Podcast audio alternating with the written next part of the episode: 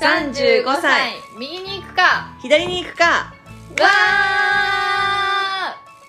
ーワーママで会社員のマキ。パートナーと暮らしながら手に職系のないちゃん。18歳で出会い、右に左に迷いながらも、ミドサーを謳歌する二人が、ただただ近況を話す私的なポッドキャスト番組です。いや、ど、どういうさ、悩みを私に相談したんでしたっけ？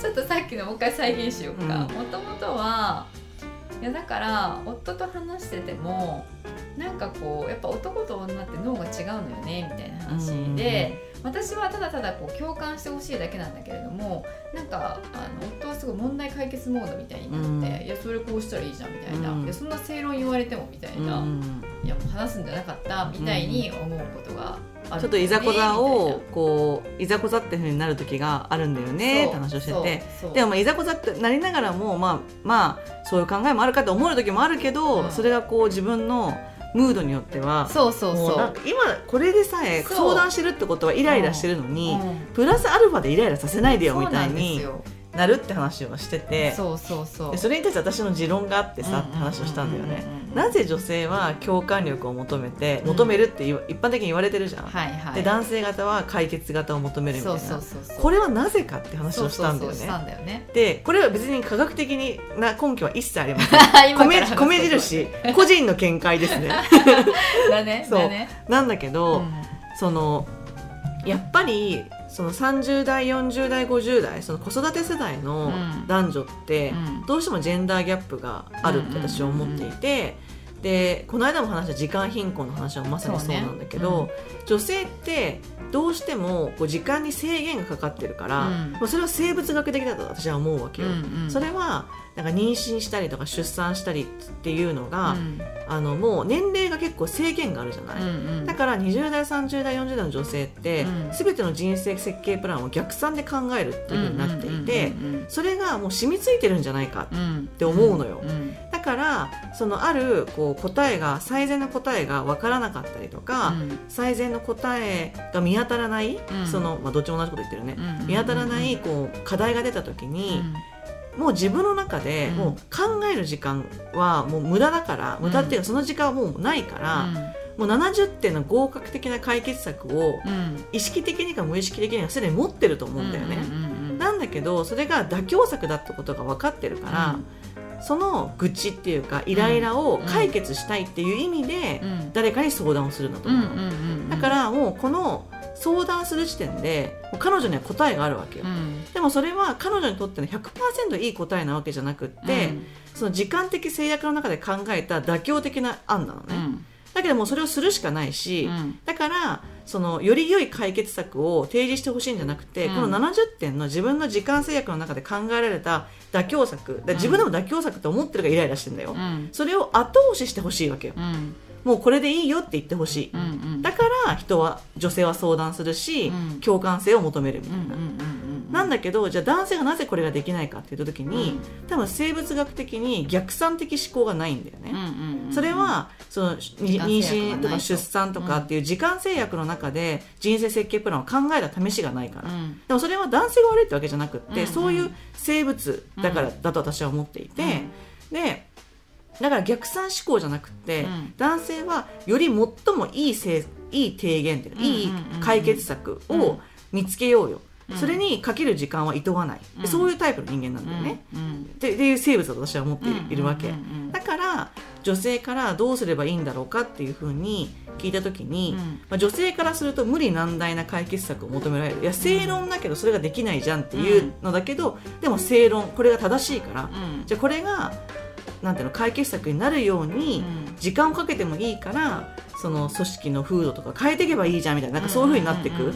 でもそれはできないから言ってるんじゃんって女性はなる、なぜかというと制約の中で生きてるから、そういうのでいざこざが起こるんじゃないかって私がこう提案したえてかこう説明したんだよね、じゃあその上でじゃあ男性側が女性がこう質問なんてい言った問いかけに対して、男性側の答えって何なんだろうっていう時に、もしねその男性が、そう男性側がこうしたらしたらいいんじゃないっていう提案が彼女の妥協策と合致した場合、ん。それが一番強いわけよ、ね。それが一番ベストだよね。ベストなの。アンサーだそう。だけどそれってもう答えがない中で答えを導き導き出すしか男性はないわけで、ね。かなり難しいんだよね、でそれにはそのだってリターンもすごいあるんだけど、うん。もし当たった場合の、うん。もうリスクもあるのよ。それは何何かっていうと彼女が思ってる解決策じゃないその解決策を出した時に、うんうんうん。これはもうあのコンフリクトを生むわけよ、ね。男女間で。うん。となったら彼はリスクを背負わなきゃいけないじゃん。解決策を出そうとする時点で。そうね。でそのなんていうの？別にすごい良いわけでもないしすごい悪いわけでもない、うん。妥協的な案がうん。共感するってところだと思うの。そうそうそうだからそれをやらないと、うん。女性側はある一定程度満足得られないから、だったら共感しといた方が楽じゃないですかって男性側に思うんだよね私はって話をしたんだよね。うんうんうんうん。そう。本当にその通りだなと思って、共感だったら要は外れないわけよ。そう外れないのよそう、うん別に大正解ではない大んだけど。正解でもないんだけれどもあの絶対外れないからとりあえず共感しといてほしいっていう話、でそう。さらにないちゃんとそこからさ話が発展してさ、まあ、これって男と女っていうカテゴリーで今話してるけれども、じゃなくって結局それって社会的に置かれた立場、うん。男社会の中での今のみんながこう考えてる男のイメージと女のイメージうん。で今話してるだけであって、じゃあ例えばあの男女の役割は逆な家庭逆ね転したような家庭だったらそれはどうなるんだろそうとかでそれで男女の役割がだ逆転した家庭では逆のことが例えば起こってるっていう風になってれば、やっぱりそこは男女っていう性あの性別ではなくって役割の違いによって、そこって起こってるよね。起こってるからっていうふうに証明できるよ証ね明できるよねそしたら何かもう一歩解決策が見つかるかもしれないしもしそれがジェンダーだよねってなってもそれはそれで解決策が見当たるかもしれないし、でも一年生は固定概念で今はジェンダーなんだっていうふうに、うんうんうん。生物学的なんだって私も思ってたけど、うん。いやでもちょっともうちょっと紐解いたら、うん。社会的な託されてる役割の差でそういう思考の,、うん。あのやり方が習慣づいてるって可能性も全然あるよねみたいな。っていう話になって誰かこれ証明してくれないかなっていう。でこれ証明されてるかもしれないね。かもしれないけどでもこれをさなんか普通にこう2人でプロジェクトみたいなの組んでやるのも楽しいよねっていう話をしたんだよね。うううなんかその例えば主婦そう。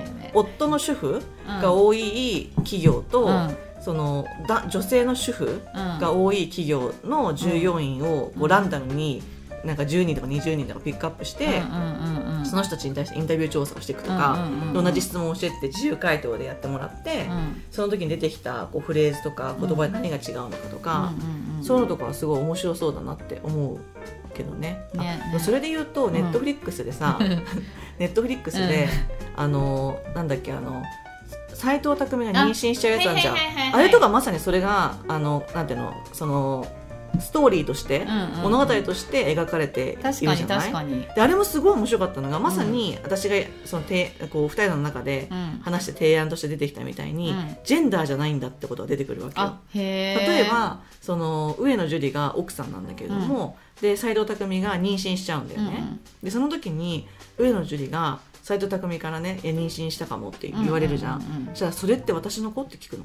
あはいはいはい。まさにあなるほどそうねまさにそそうだね。で自分がその妊娠した立場だったらすごい嫌だった言葉を、うん。自分が妊娠しない立場だったら言ってるってことに気づくっていうシーンがあってあそれ起こりうるかもと思ってさ起こりうるね、うん、私なんかそこがそのあのドラマ面白いところだなって思っててジェンダーじゃなくて立場なんだみたいな、ん。っていうのでそうそう。あっていうかそのさドラマをさなんかこうそれこそこうアンコンシャスジェンダーでのこうアンコンシャスバイアスっていう観点での、うん。なんか教育材料になりそうだね。あそうかもしれない、ね、めちゃくちゃ面白いじゃん、うんうんうんそんなん。でみんなで見て、うんその後どう思いましたかとかって、だからそういうのを作るっていうのは面白いかもしれないよね。そういうプラグそういう研修プログラムを作るみたいなめっちゃ面白い？面白そう。男女が逆転した考えうをん持ってて例えば家事をやってる旦那さんがいて、でなんか例えばあの「今日夕飯どうする?」って LINE したのに全然返信してこなくって奥さんが、うんで会食行っちゃって帰ってきて「うん。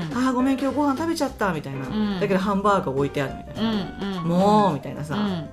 その映像を見せて「あなたどう思いますか?」みたいな。なんかそういう感じっていうかそうださ、ねそうだね。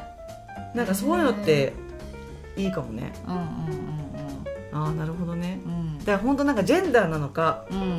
なんか今は簡単にこれはジェンダーの問題だって言い過ぎちゃってるかもしれないよね。そうだよね。今日はここまで。ご意見ご感想は35右左アットマーク gmail.com までお待ちしています。35は数字の35右左はアルファベットで右左です。インスタも同じく35右左でやっていますエピソードに合う写真を、えー掲載していますのでぜひ見つけに来てください。いいねと思ったらいいねを押してもらってメッセージを送りたいなと思ったらインスタのコメントやダイレクトメッセージ Gmail までお寄せください。お待ちしてます。